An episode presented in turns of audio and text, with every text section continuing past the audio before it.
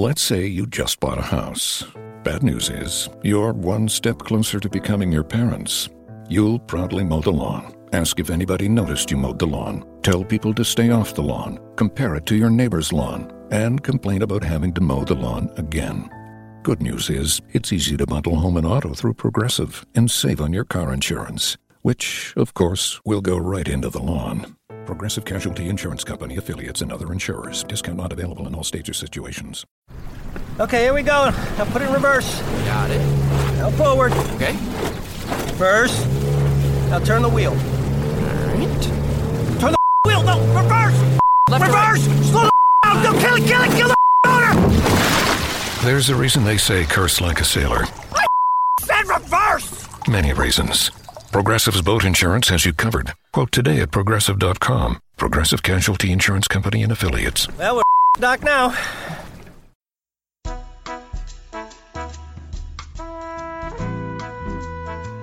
Welcome to the NBA Front Office Show. I'm your host, Keith Smith. We are part of the Almighty Baller Podcast Network. We are so happy to be back with you. Sorry for the long hiatus and a break. Life just gets in the way sometimes, and we'll talk a little bit more about that. Not that you're probably overly interested. You probably want to get into the good stuff and the basketball. And here to do that with me is familiar face Pete Toal. Pete, how are you? I'm doing great, Keith. Thanks again for for having me on. Absolutely, yeah. Happy to have you here. And we're very excited to welcome in our newest member of the show, Kaan Erel. Kaan is going to be our producer and our other co host. Kaan, welcome to the NBA Front Office Show. Happy to be here, Keith. Really excited to get started. Uh, I was just listening to your podcast a couple months ago, I feel like, and now I'm on it, so I'm happy to be here. Yeah, man. We're, well, and I'll tell you, Pete and I are excited because you're going to have to do all the hard work on the back end, and we very much appreciate that because uh, we're, we're both busy guys, and neither one of us has time for all that that stuff. So we're we're psyched you are here. So um, what we're gonna do do is you're used to. We're gonna go deep into some NBA front office related topics, especially this episode and the next episode. We're gonna spend a lot of time breaking down rotations and what they've looked like, what surprises we've seen, what we think teams should do differently, and maybe is there a trade in there for a team to be made, something like that. So we're gonna get into all that stuff. But before that, we've got a little bit of news to talk about. But before even that, I just want to give a little bit of an explanation because I know I got to hit up a lot on Twitter. Where's the show? What happened to the show? All those good things. So basically what happened was i unfortunately had lightning strike my house and it completely fried my computer and all of my equipment to record shows as soon as we got that fixed, we had Hurricane Irma blow through, and we made it through fine. Thankfully, it could have been a lot worse than it was, but we did have some damage to deal with with that. Then the season started. I started a new full time job right as the season was kicking off. So just didn't have time until now. But we are back now. Our goal is to be weekly um, here. But as you all know, when there is big news that breaks in the NBA, in the front office world, anything transaction wise, we will jump in and talk about that. So that's where we're going to start with some transaction news. So we'll go back kind of chronologically over a couple things that happened over the last week and get into it. So the first thing was the New Orleans Pelicans, they waived Josh Smith about a week ago or so. Smith was signed with the hardship exemption. I had a lot of questions on the hardship exemption and what that means. And what that is is no, it doesn't give a team extra cap space. It doesn't give them an exception to sign a player. It's not any of that. It just is the NBA saying you have so many guys injured, we're going to give you an extra roster spot. So it's different from what Boston has going on with Gordon Hayward. Celtics did not get an extra roster spot. They did get an exception to use to sign somebody or trade for somebody, claim somebody, something like that. With Hayward, I've talked that topic to death on a number of different shows and written about it over at Celtics blog. If you're interested, look it up and find it there. But so the Pelicans, they brought in Josh Smith. Now they're getting a little healthier. And quite frankly, Josh Smith stinks. Is that fair to say, guys? Um, I would say so. I mean, at, at this point, you know, he is China bound, and that's all he can kind of really, you know, hope for, to be honest. I mean, he was only getting four minutes a game in the three appearances he had. And I, I mean, with four minutes, what can you really do? Um, and he he definitely didn't show enough, I guess, in practice or whatever to warrant more practice time. I wasn't there, obviously, but he just can't really play as well as he could. That one year with the Rockets, I guess, was his um, peak there. Yeah, I think that's his NBA swan swan song at this point was that Rockets season, and it's yeah. I mean, he just he he he was awful. You know, when he was out there, he just can't hit jump shots. He can't do, you know, it just it's not good. Um, so he's now gone. I I honestly I'd be surprised if he gets another run in the NBA. I talked to a few different folks around the league, and that seems to be the general consensus that his NBA days might be over. And you know, hey, good for him. He still gets five point three million dollars a year for the next three years from the Detroit Pistons. So well done um, with that one by him. Not so well done by the Detroit Pistons. The other piece of news, this one just happened over the weekend. The New York Knicks had to waive a player because Joakim Noah was coming back from his suspension. So the Knicks were given a temporary 16th roster spot or 18th if you count in the two two way players. So they were given that extra roster spot in order to fill it out so they wouldn't be penalized from Noah having the long suspension. I believe he was out the first 10, 12 games, whatever it was this year. So so now he is returning from that suspension, and that takes away that roster spot. Well, the Knicks had to waive somebody. Initially, the speculation was Ramon Sessions. They ended up going with Mindaugas Kuzminskas instead. He ended up getting being the guy who got waived.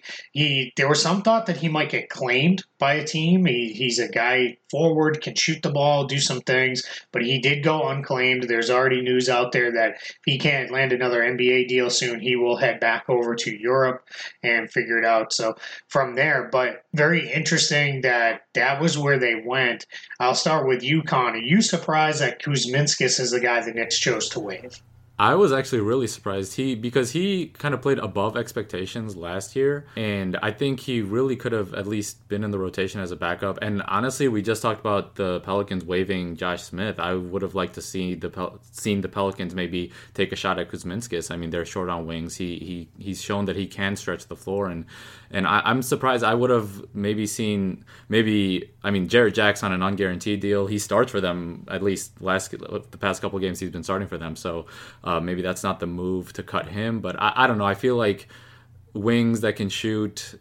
Um, he he had room to develop. I feel like he could have played a role for them. I would have liked to seen someone else maybe get get cut. I mean, not like to see that get cut, but I think they could have made a better decision there. You don't have to be so nice. You can say like this see. we're, we're okay with that. You, you don't want you don't want people losing their jobs, you know. no, for real. We we don't root for that, but, but we also we, we live in a realistic world. So, Pete, what about you? You did, are you surprised with the way the Knicks went there? I'm surprised, but at the same time, I think it gives um, Kuzminskas a better chance at, at, getting more substantial playing time, which I think he deserves. Um, if it was me, I'd look at Chicago because um, uh, they have a need on on the wing of somebody that can produce night in night out. Um, I think that uh, with Quincy Pondexter right now, um, now the starting small forward, I think that kind of shows the the need um, to get a little bit more athleticism and um, kind of see what Kuzminskas could do. That would be my personal choice. Yeah, that's an interesting one. I really thought about them because I was more in the line of they. I'm thinking with the Bulls, they should only be going for really young guys. Um, team I kind of thought he might make sense for is Toronto. Toronto doesn't have that stretch um, guy out there. Their challenge is that they're they could get him now on a minimum deal um, and be okay with the hard because I believe they're hard capped. Let me double check. Yes, they are hard capped. So claiming him would have really put them tight but they could probably probably pick him up and be okay. They would push them over the tax most likely, but but he would make a little bit of sense there. For as for me, yeah, I'm surprised. I I thought Sessions was going to be the guy. He's just he hasn't played since the very beginning of the year, and he hasn't been very good when he has played. So I'm a little shocked. Their reasoning was that Jarrett Jack has had so many injuries and that Ron Baker wasn't fully healthy yet but I think you get by just fine with Jack, Baker, and Ntilikina. And what are we? Probably another 10, maybe 20 games at most before Ntilikina takes over as a starter anyway, right? We're probably too late, honestly. well, of what should have happened, yes. But what, what, what's going to actually happen, that would be my guess, would be somewhere in the 10 to 20 game range. But um, all right, so so that that's enough on two guys that no one really cares about. But that's what we do on the show. We go super deep, um, and I'm, I'm throwing that out there for my buddy Chuck over at Real GM, who gets a laugh every time I say deep on this show or dive deep or deep dive. He he likes that. I think he he's created a drinking game, and he probably gets hammered every time he listens to one of these podcasts. But anyway, we are into the final piece of news before we jump into the main part of today's show. Robert Covington today. We all knew this was coming but they are in the final stages of knocking in a four year, $62 million extension. This is a renegotiation and extension. This is similar to what the Denver Nuggets did a few years back with Wilson Chandler and Danilo Gallinari. It's essentially using the cap space you have now to bump a player's salary up. So Covington rounded off figures he's going to go from 1.6 million to 16.7 million, and that's a massive jump.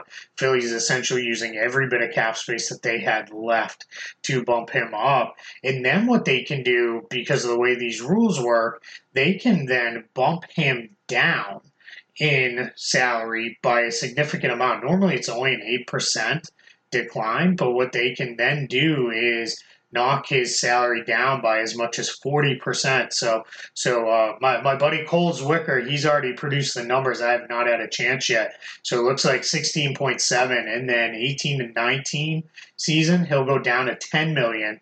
Then he'll bump up to 10.8, then 11, 0.6 then 12.4 and that's that's where you get that total of almost 62 million so really great move by philly because they're not going to use that cap space for the rest of this year so really bump his salary up then you get at get him at 10 10 between 10 and 12 million for the next four years that to me that's a complete steal for covington pete i know you're the sixers guy how do you feel about this i mean i absolutely love it if you look at covington um, across the board. What is he? He's shooting 50% from three this year. Um, he, he, he's fourth in the NBA right now in effective field goal percentage. Um, and then on the defensive end, um, he's sixth in steal percentage. So that's a plus right there. Um, kind of playing between the small forward spot and the power forward spot, you know, with Simmons kind of all over the floor right now. Um, but he's holding his own. And to go from undrafted, um, you know, putting up the numbers he did um, in, in, college at Tennessee State, you know, basically what forty over forty percent uh, shooter. You know, that's kind of unheard of. You know, he gets signed by the Rockets, uh, plays a season, plays majority of his games in the um, formerly known as the D League back then, now the G League.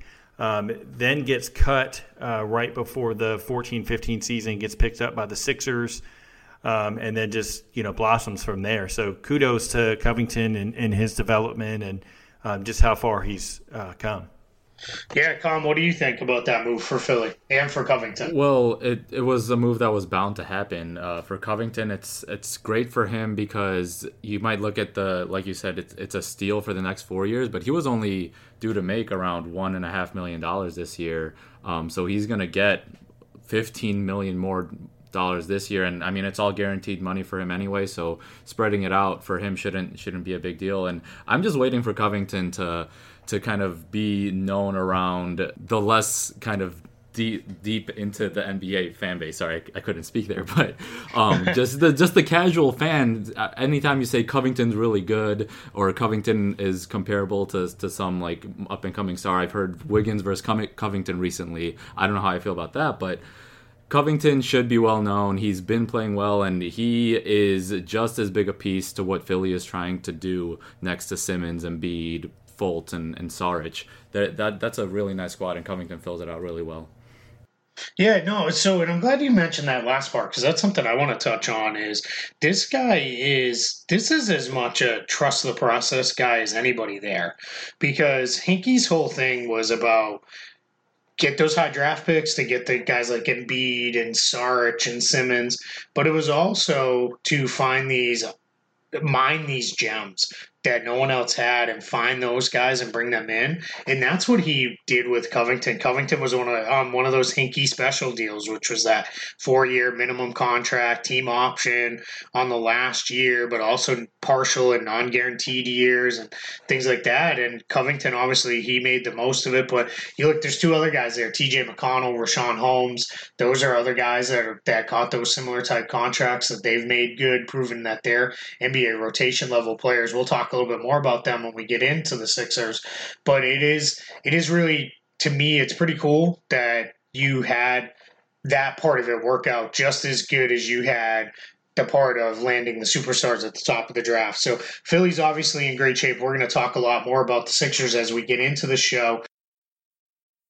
This podcast is brought to you by ADT. When it comes to something as important as your family's safety, you need real protection with ADT. What does real protection mean for you? Well, Real Protection means you can get all of the latest innovation in smart home security from ADT combined with 24 7 monitoring from the most trusted name in home security. You'll get a team of professionals designing and installing a secure smart home just for you, including 18,000 employees safeguarding you and your family, along with a connection to first responders. Your secure smart home includes everything from video doorbells and indoor and outdoor cameras to smart locks and lights controlled from the ADT Go app or the sound of your voice. You can also get professionally monitored carbon monoxide and smoke detectors. Everything is custom designed to fit your home, all from the nation's number one smart home security provider. You can even get safety on the go in the car or when the kids are at school with the ADT Go app with an SOS button. Ready to learn more?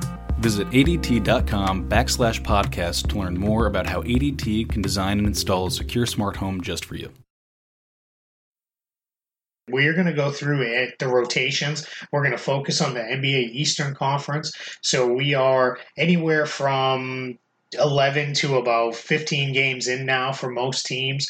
And that gives you a pretty good sample size of what teams are looking like, what their rotations are starting to stabilize as. So what we're going to do is we're going to start it off with the Atlanta Hawks, and then we're just going to go straight down alphabetically by city. So don't yell at us if your city comes later in the show.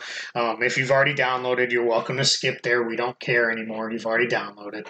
Um, but in, in, all, in all seriousness, we you know please listen all the way through because I think we're going to have some pretty good insight on all these guys. We were talking a little bit before the show. I personally have watched every single one of these teams. I've watched at least five full games of every team in the Eastern Conference to this point. So um, not all live, obviously, but some on tape.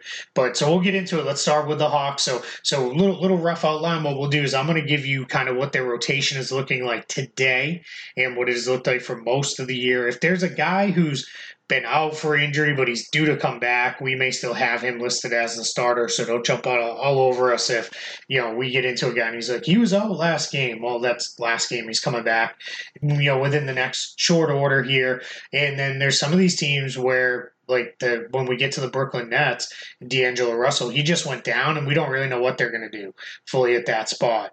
Um, so we'll, we'll, but we'll get into them when we get there. So let's start with the Atlanta Hawks. Starting five, most recently has been Dewayne Dedmon, Luke Babbitt, Taurean Prince, Kent Bazemore, and Dennis Schroeder.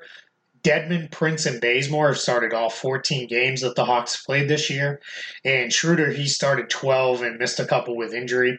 And then on the flip side, on the bench side of it, Marco Belinelli, John Collins, Isaiah Taylor, Malcolm Delaney, they have been the consistent four guys. Mike Muscala, who's been out recently the last five games with an ankle injury, but he was really kind of the, the fifth guy um, coming in off the bench. Belinelli and Collins have both played in all 14 games. Taylor and Delaney have both played in 12 games apiece.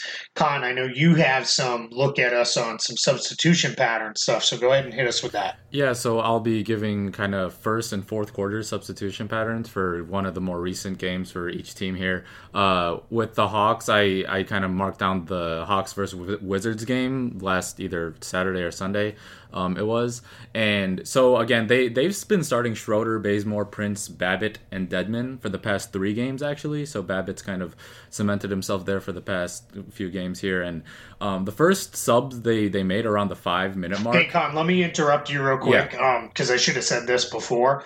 The reason Babbitt's starting is um, Ersan Ilyasova, who was scheduled to be the starting uh, foreman, he's been injured and he's out, so that's why Babbitt is in there, and that's that's my fault. I'll try to do that when we get into the other teams um, if I come up with an injured player. But but go ahead, continue. Yeah, I, I have injured players marked down too here and there, but I forgot to mention that. Anyway, um, the first substitutions they made are about the five minute mark, and they bring in John Collins and Belinelli, and this time they they took out Babbitt and Bazemore. So there we see Dedmon kind of still stay at the five spot with Collins playing at the four, but quickly after that, about a minute later, they bring they brought in actually Tyler Cavanaugh. Um, who's who's their two way guy, but immediately replaced by Babbitt after that. So in the in the end, in that around the three minute mark, they had uh, a, a back I mean a front court rotation of Prince, Babbitt, and John Collins. And John Collins probably playing, uh, or John Collins playing the five man there. Um, and they also brought in Isaiah Taylor around the four minute mark. And Isaiah Taylor, he's he's kind of been a surprise for me, but uh, I'll, I'll let you guys talk talk about him more. And that's the first quarter. They brought in Delaney to close out, uh, so they ended the first quarter with Isaiah Taylor, Belinelli, Delaney at the at the two, Belinelli at the three, um, Babbitt and John Collins, and then jumping over to the fourth quarter and how these rotations kind of work a lot of the time is uh, the first and third quarter kind of mirror each other and then the second and fourth quarters mirror each other a, a good amount of the time um, however obviously the fourth quarter the teams like to close and the starters get more minutes so uh, the second quarter is when the bench players see will likely see most of their time in the fourth quarter. Their their minutes get cut short at the beginning. Um, so kind of breaking down the fourth quarter here for the Hawks, they start with Schroeder, Delaney, Belinelli, Bazemore, and Collins. Um, their their bench unit basically besides Schroeder.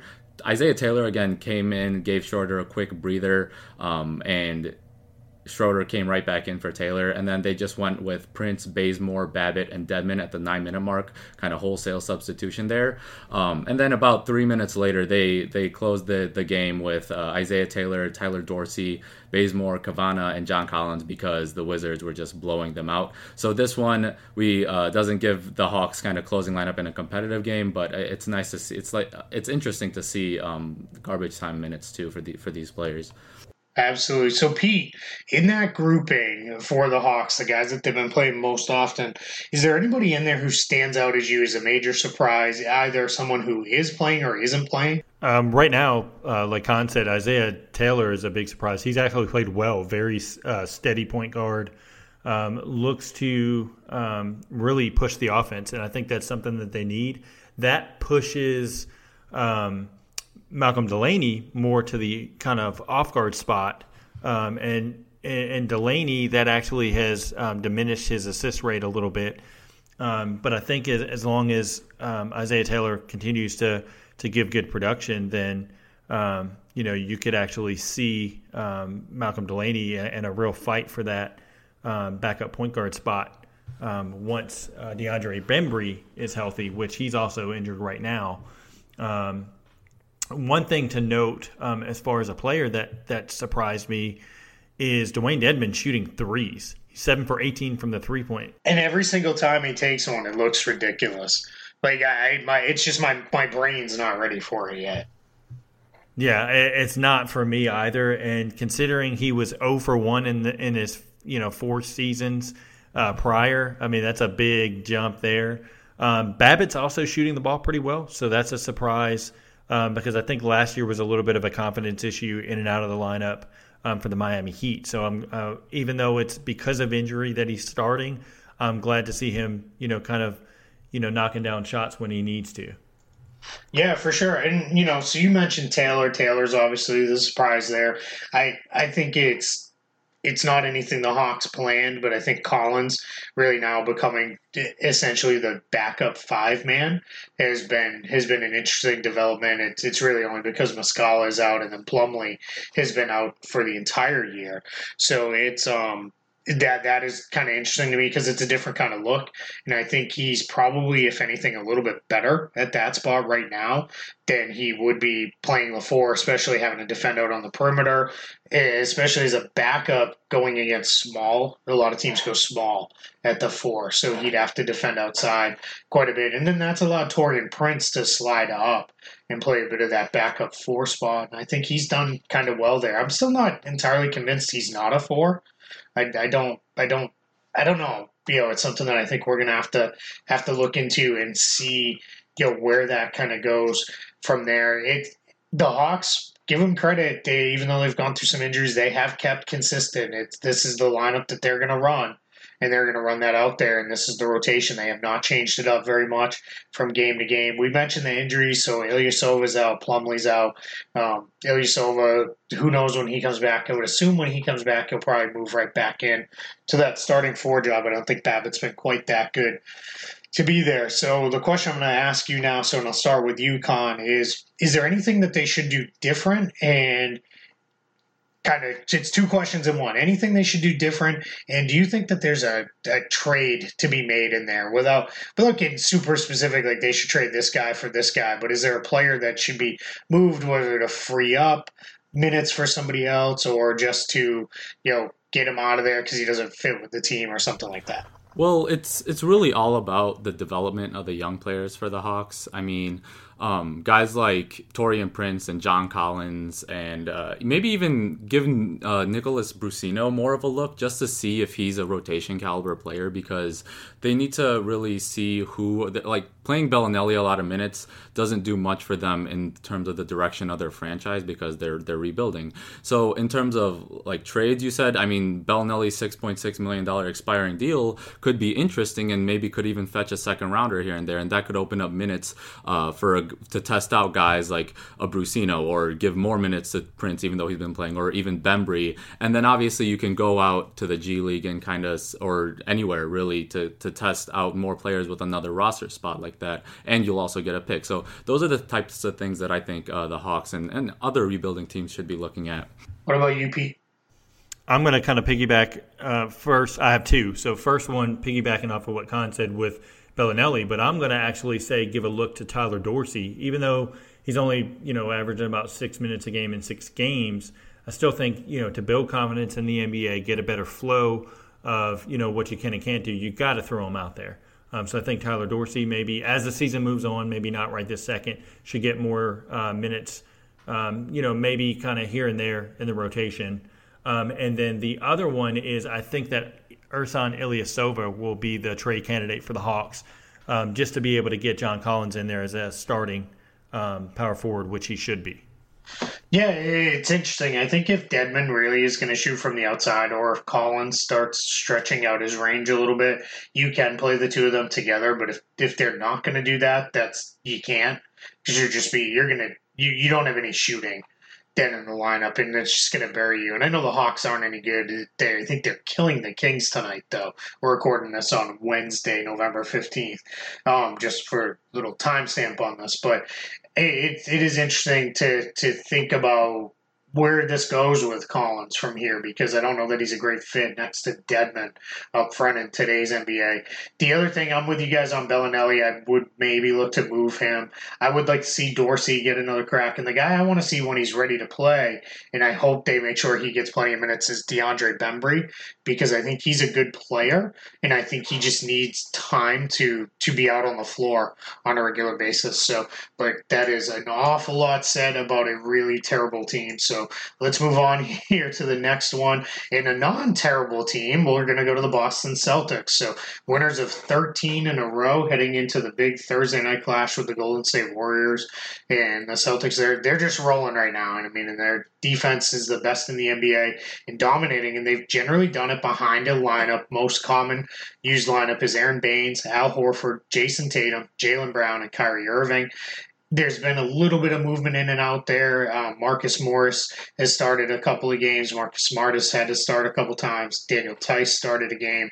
So off the bench guys, it's Smart, Terry Rozier, Morris, Theis, Ojeleye, and then Shane Larkin. So just due to different guys being in and out, Brad Stevens has had to play regularly 11 guys in the lineup. Um, with Morris back. So someone out of the Ojeleye Larkin group most nights is probably going to sit probably more likely to be Larkin because they've already got Smart, Rozier, and Irving that, that all function as primary ball handlers. But that's it for the Celtics. The, the two guys have started every single game, Jayson Tatum and Jaylen Brown, and that's you know really interesting. And the, the other two guys who have played every game are Aron Baynes and then Terry Rozier. Baines has started 10 of the 15 games he's played, which is, if, if you remember, right, I know P remembers because we talked about this in the offseason. I thought Baynes would be the starting five man, and a lot of people thought that was crazy. and it was just for me, Horford's more comfortable at the four, and it's and it's kind of played out that way. I don't, Kaan. I know you're going to tell us what substitution numbers show um, on this, but for me, it really is that Baynes. He's sometimes he's the starter, but he's out sometimes with a fairly quick hook. But then he, he but he doesn't get that Keith Bogans where he's out after three to five minutes and we never see him again. He does come back in, so he almost is both the starting center and almost the backup center too. Well, yeah, with with Baynes and, and players like that, um, it's really matchup based. So when teams are going with lo- when I was doing these rotation minutes, a lot of what I saw was not only are teams going just all wings some of the time, but they're the Celtics are a perfect example of this. Actually, teams are going like three guards plus two wings. So, so one of the lineups, for example, that the Celtics put out there against the Raptors um, a few a few days ago, they had Rozier. They had uh, Rozier, Larkin, and Smart out there with Tatum and Theis. Uh, so that that was really interesting because the small ball is getting super small. But in general, so the past three games they've had three different starting lineups. Um, their ideal lineup to me seems right now Kyrie, Tatum, or T- Kyrie, Jaylen Brown, Jayson Tatum. Um, Morris and Horford. But for example, Horford had that concussion, so they started Baynes and Morris in the in the front court there, and then Kyrie got hurt, so they had Smart, Brown, Tatum, Horford, and Baynes starting. And then uh, last game they had their ideal lineup out there, but they they like to bring in Smart first, um, replacing uh, Morris. So they, they kind of slide Brown or Tatum to the four spot. They're, it's really interchangeable at that point. Um, then they like to bring in Rozier uh, along with a, a, couple minutes after Smart, and then um, Theis gets in the gets in the mix there, uh, substituting in there, and then Baynes, like you said, um, Baynes likes to they, they like to bring in Baynes mid quarter and like just with the starters or the bench unit, and then the they like to close with kind of again the the matchup base. The Celtics really do a good job of the wings, bigs, or, or guards, wings, bigs orientation there. So they can go all wings. They go three guards and wings. They can big up with Baynes in there, and Baynes and Theis kind of get some minutes together too. That Theis has been Theis has been a surprise too, but we'll get to that. Um, but yeah, that that's kind of how the rotation shakes out. It's really matchup based, and they can match up with anyone in any kind of play style, and they don't miss a beat putting in anyone. Even if when Abdel Nader, for example, he gets in the he gets in the the game, they don't seem to miss a beat. They all know what they're doing, and it works, and it's shown in their 13 win straight 13 game win streak here. No doubt, and it's you know I think for these guys there's not a lot of surprises because of that because they they have changed. So I'm going to ask you guys, and I'll start with you, Pete. Is what would they? How would it look different, and who goes to the bench if Gordon Hayward was healthy? Well, it would be different because Tatum wouldn't have the development. We would not have seen Tatum as as much as we have. Um, so he would obviously Hayward would slot in for Tatum. Um, I don't think you would see an emergence of the confidence and aggression that Jaylen Brown's been able to bring um, on the offensive end of the floor either. Um, and I don't like the. I've heard the term "blessing in disguise" thrown out there. I don't like that. Um, so I'm not gonna.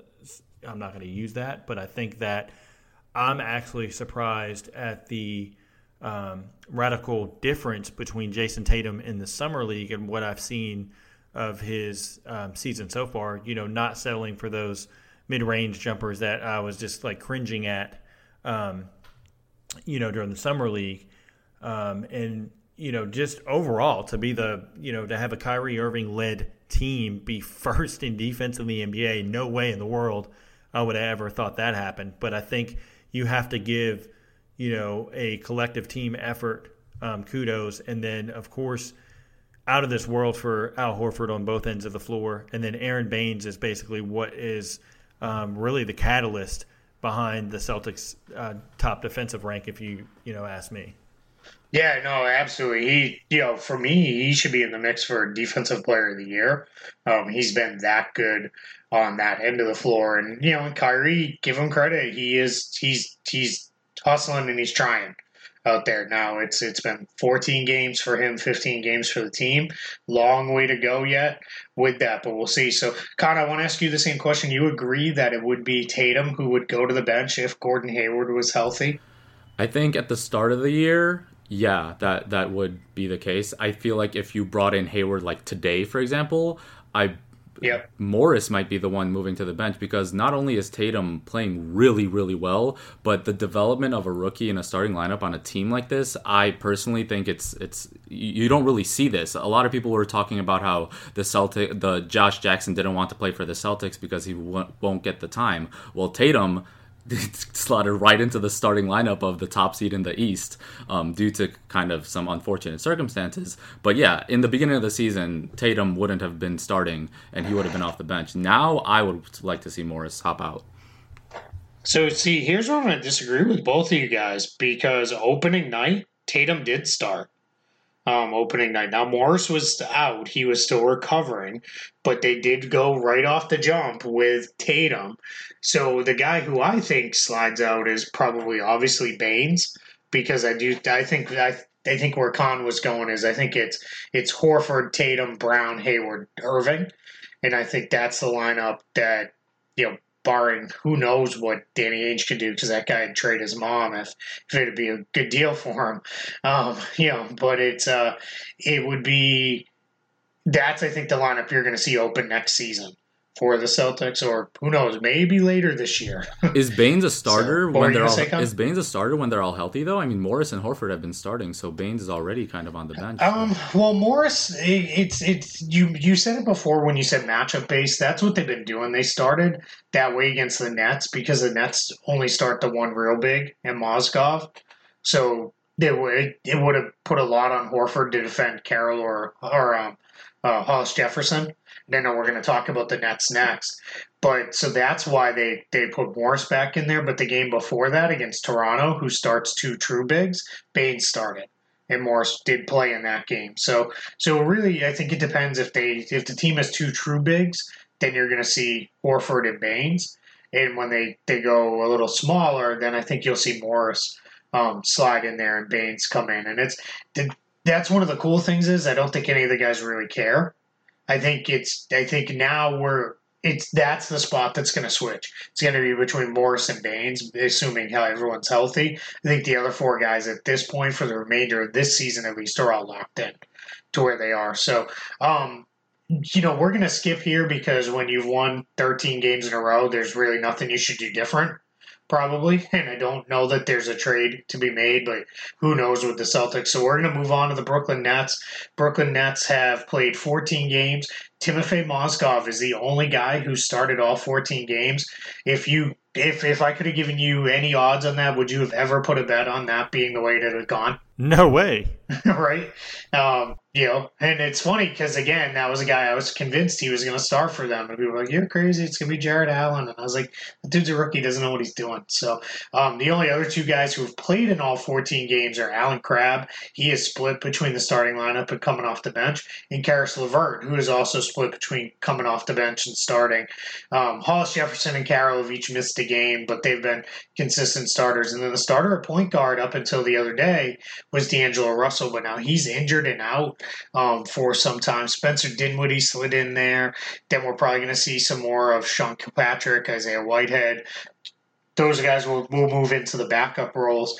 The one thing that's always tough with the Nets Kenny Atkinson plays 10, 12 guys on a, well, 10 guys at minimum, sometimes up to 12 guys, sometimes all 13 guys if he's got 13 active players um, all in the same game. So it can be a little hard to know exactly who is consistently in and out of the rotation. Guys will go from playing to not playing the next game and things like that. So, Kaan, I don't want to get too into the substitution pattern with these guys unless there is something that's really super consistent that you've seen. Well, like you said, uh, Crabbe and LeVert uh, kind of split starting minutes for the past three games. The Nets have been starting Crabbe, um, and LeVert is obviously the first guy off the bench coming around the six minute mark. So they, they definitely are are splitting it fairly equally. Dinwiddie plays a lot of the minutes um, in the first and fourth quarters here because I mean Russell and Lin are out, so they don't want to rely on Whitehead too much.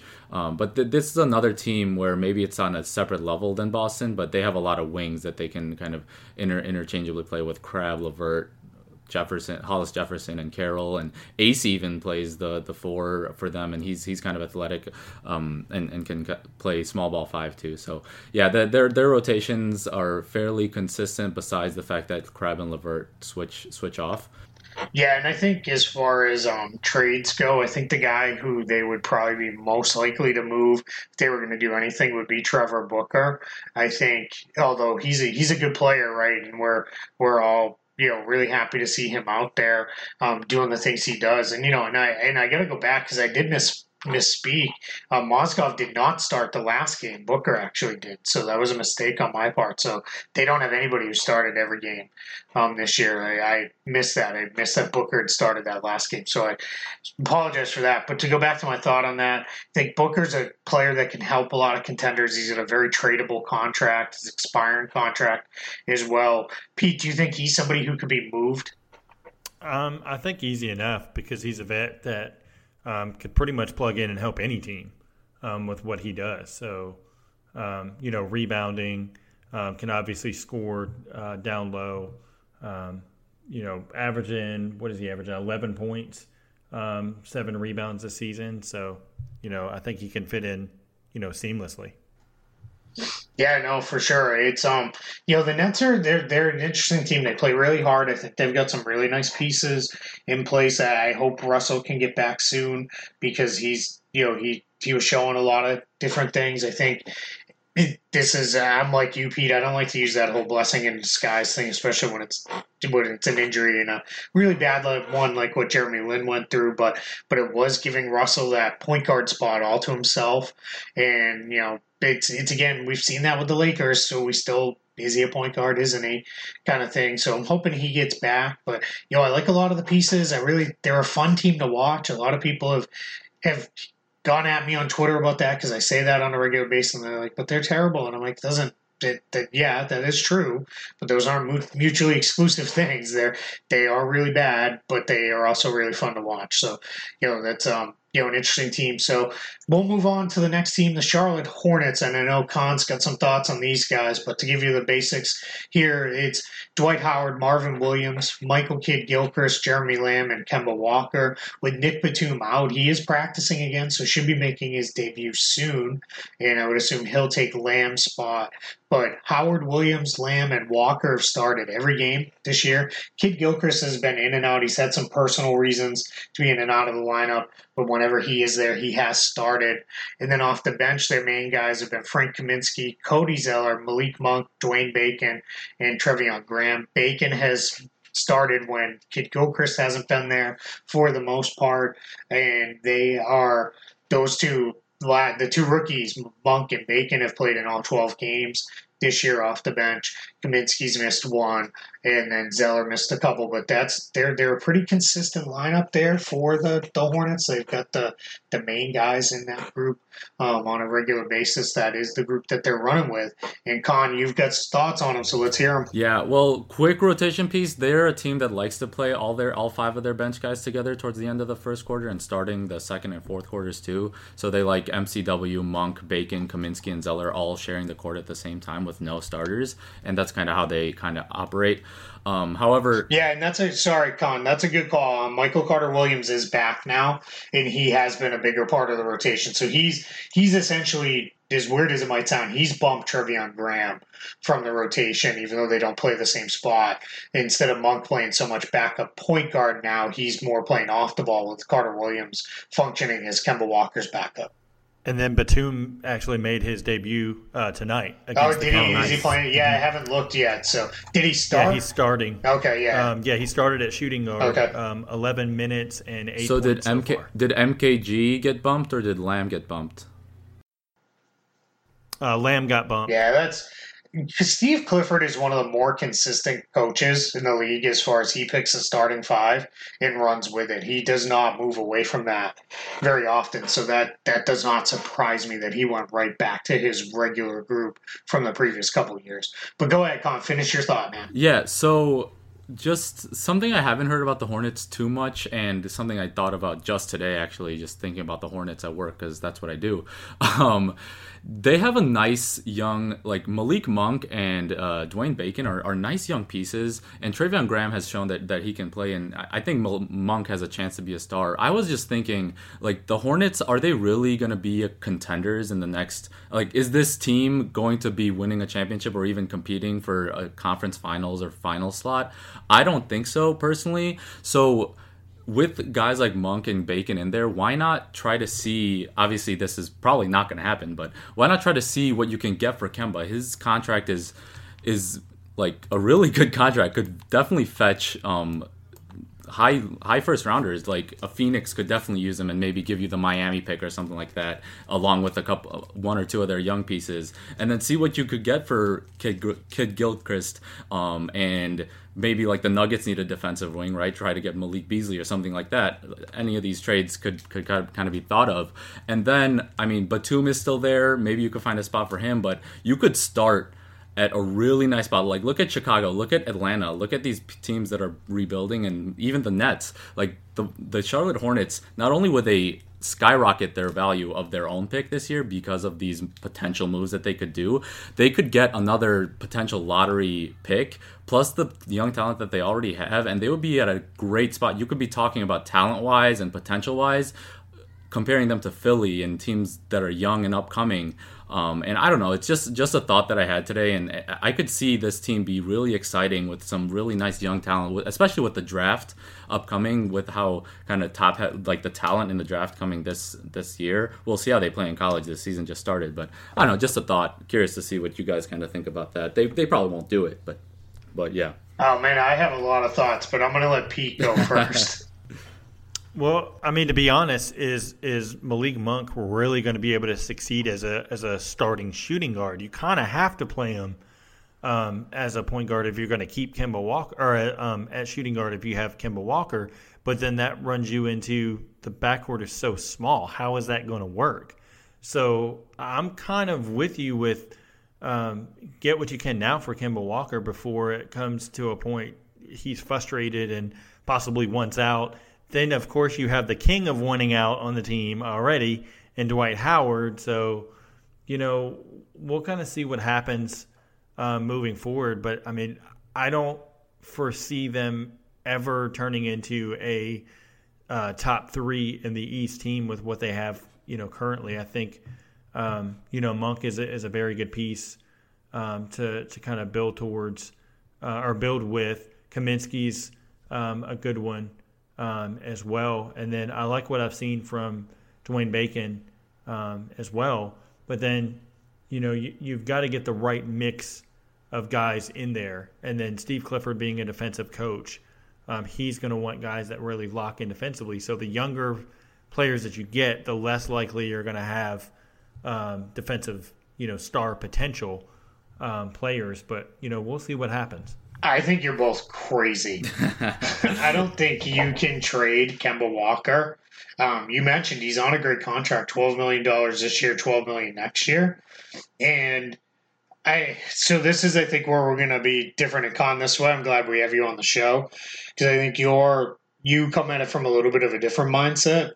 I, I tend to think that the the NBA guys out there that are around your age more are you're more on that trust the process, bottom out, be terrible, and build it up. You know, wavelength, right?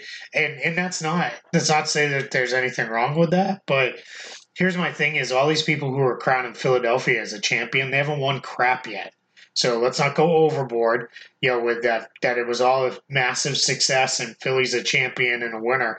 You know, let, let's let them win more than a handful of regular season games. But my thing is, when you look at the bigger picture for the Hornets, even if you do trade Kemba Walker, no one's taken on Dwight. No one's taken on that Batum contract. No one's going to touch Marvin Williams. Cody Zeller's deal even is a little questionable. Kidd Gilchrist, he you know, he's hurt all the time. He's, you know, he still can't shoot. $13 million a year, you know, it's tough.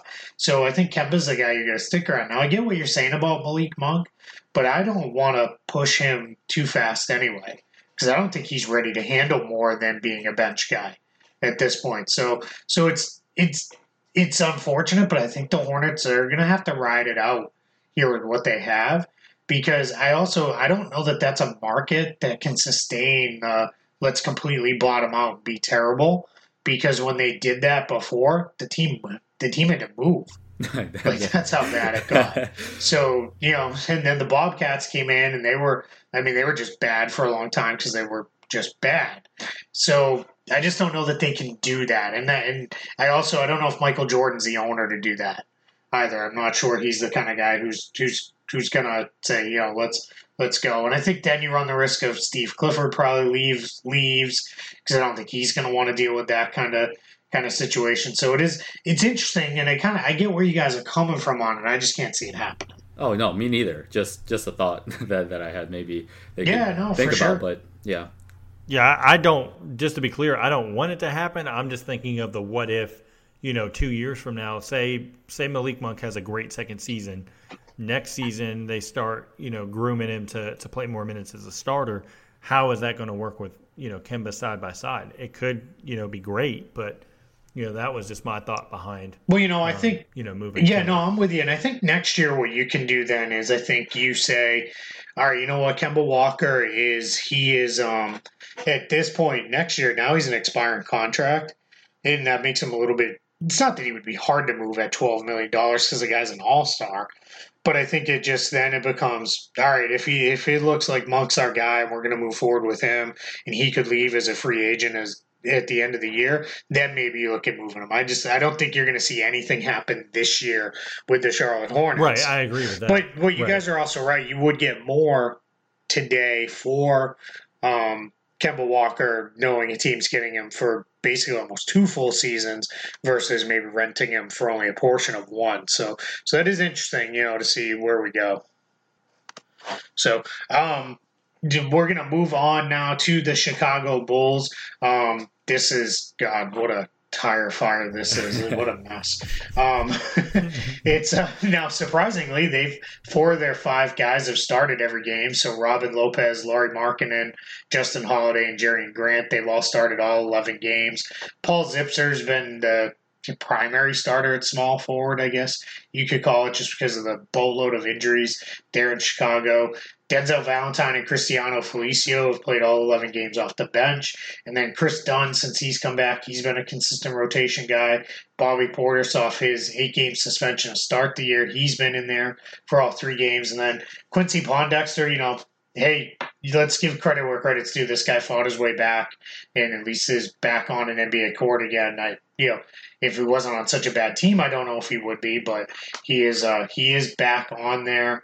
Um, you know, and playing. So I think that is, uh, you know, something to be recognized. And then they've actually played Kay Felder quite a bit, who they acquired off waivers when the the the Cavaliers waived him at the end of the preseason, or I guess it was the Hawks actually waived him, right? Because he got traded to Atlanta to the roster clearing move.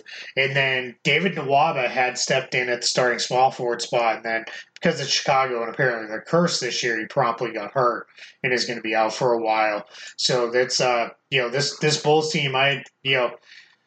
I wish I hadn't watched as much of them as I have because every game's just a slog and it's awful. But thoughts on the Bulls? Well, I'm I'm from Chicago, so I, I have a few few thoughts here. Uh, one thing, yeah, the the Bulls. I mean, they can't create their own shot. For I mean, I, I don't know how they're even succeeding in doing anything. I guess they're not really. But um, when Zach LaVine come back, that's going to be a huge boost. Denzel Valentine just can't create the separation against anyone really. His uh, his kind of lateral athleticism isn't isn't there, and he kind of gets shut down on any sort of switch. Switching is very effective against this team. Um, but one thing I wanted to say in terms of obviously Markkanen's been kind of a revelation uh, in terms of what people were expecting out of him and what he's been giving, especially his rebounding.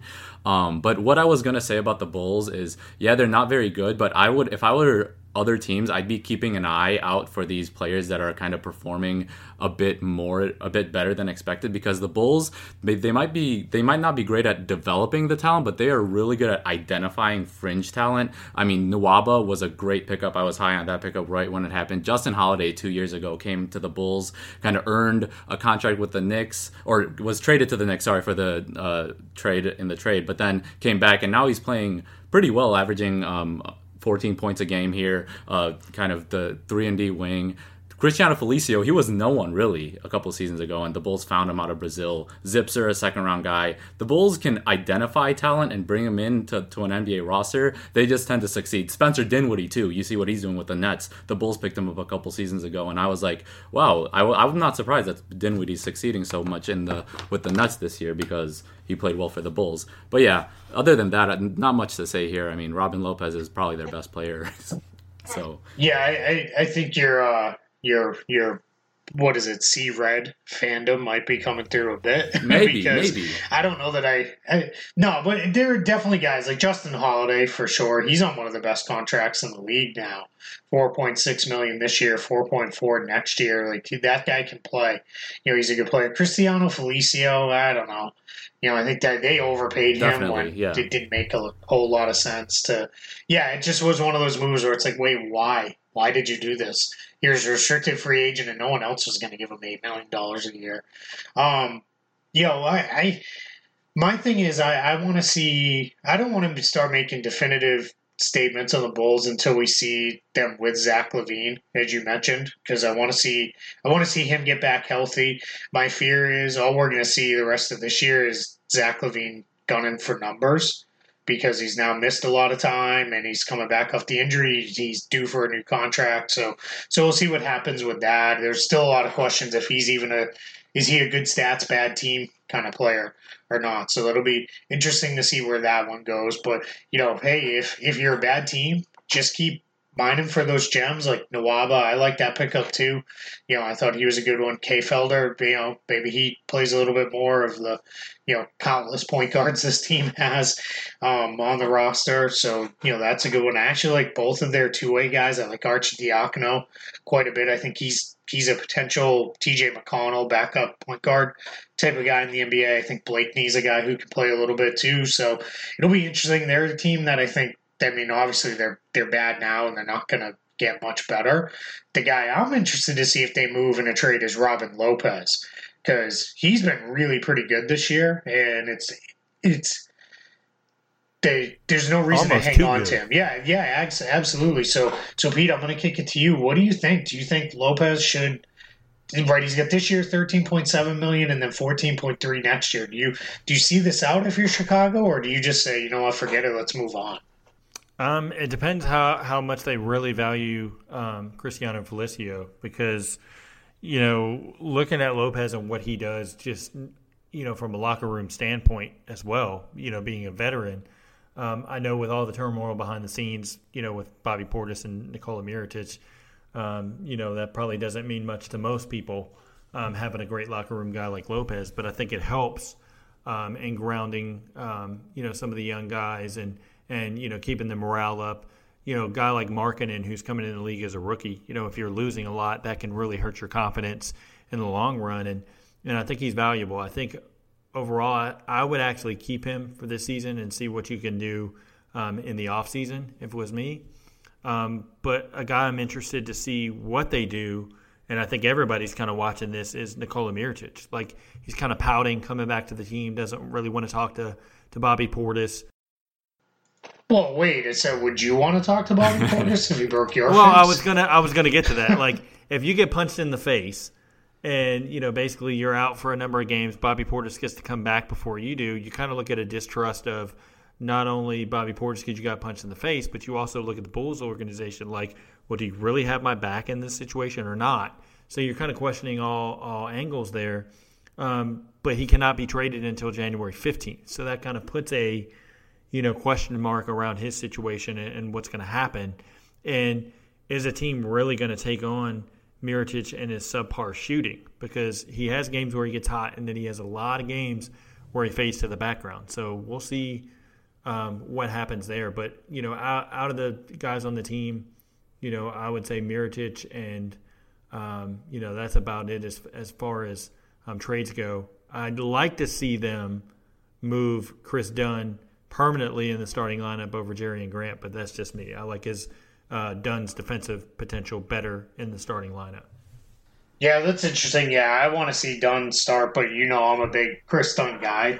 I'm a big believer in him. I think he's a better player than Jerian Grant is, and I, I may be wrong on that end, but I think it's, it's Pete, he's going to be like Thomas Robinson. I'm going to be on that one until until everybody else is gone. Um, so you you know he's uh, but I just you know I have a big belief in in Chris Dunn that he can play.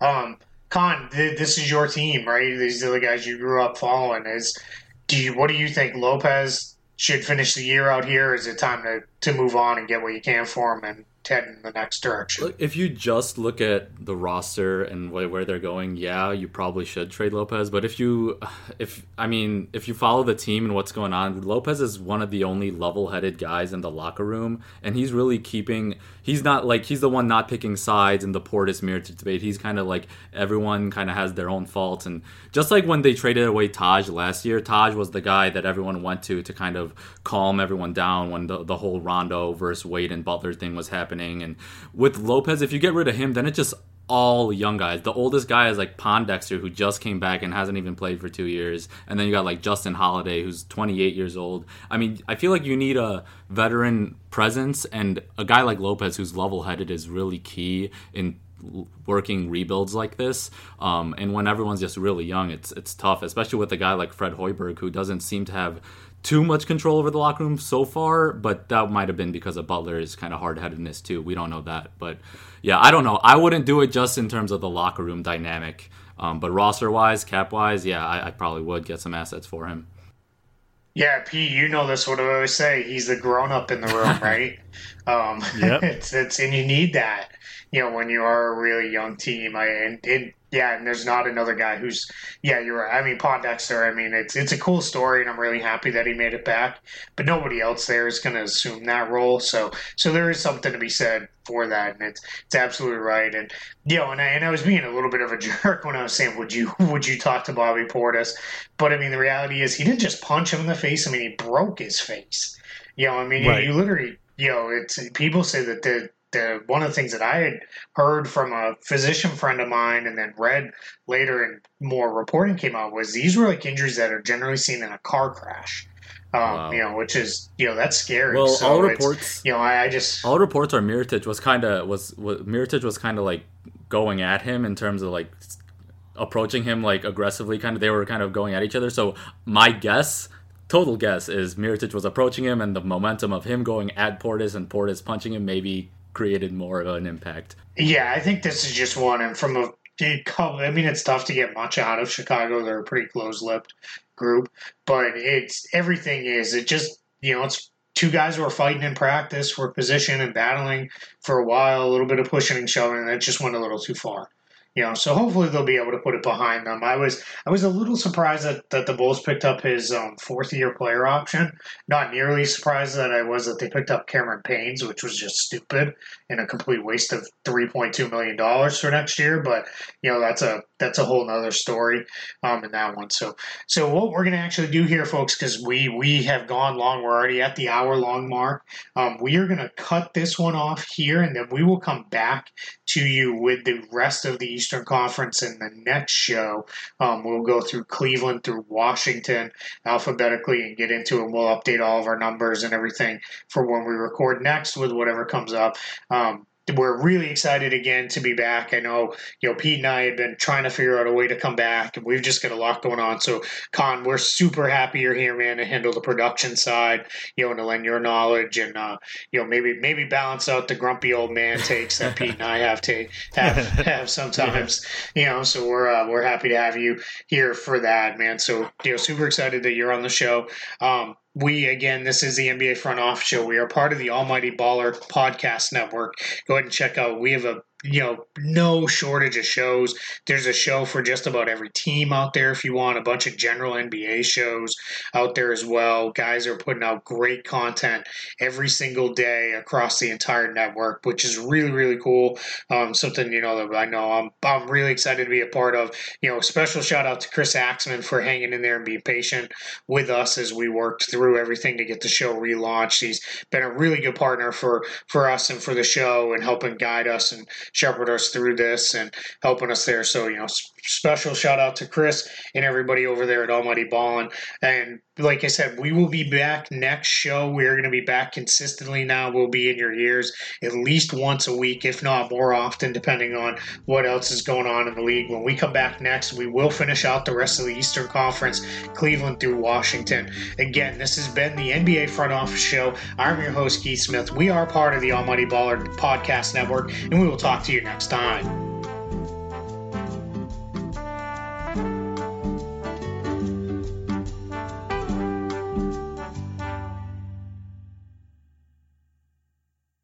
And now, an ad from Dad. Save money on car insurance when you bundle home and auto with Progressive. Yeah. Tell you another way to save money don't buy those uh, expensive coffees every morning, you know. then you can save up for a, I don't know, really nice dress shirt. I'm just saying. It's great that you feel comfortable here at work, but, you know, an adult could walk in. Progressive can't save you from becoming your parents, but we can save you money when you bundle home and auto. Progressive Casualty Insurance Company affiliates and other insurers. Discounts not available in all states or situations. All right, let's pull up over here and drop a line.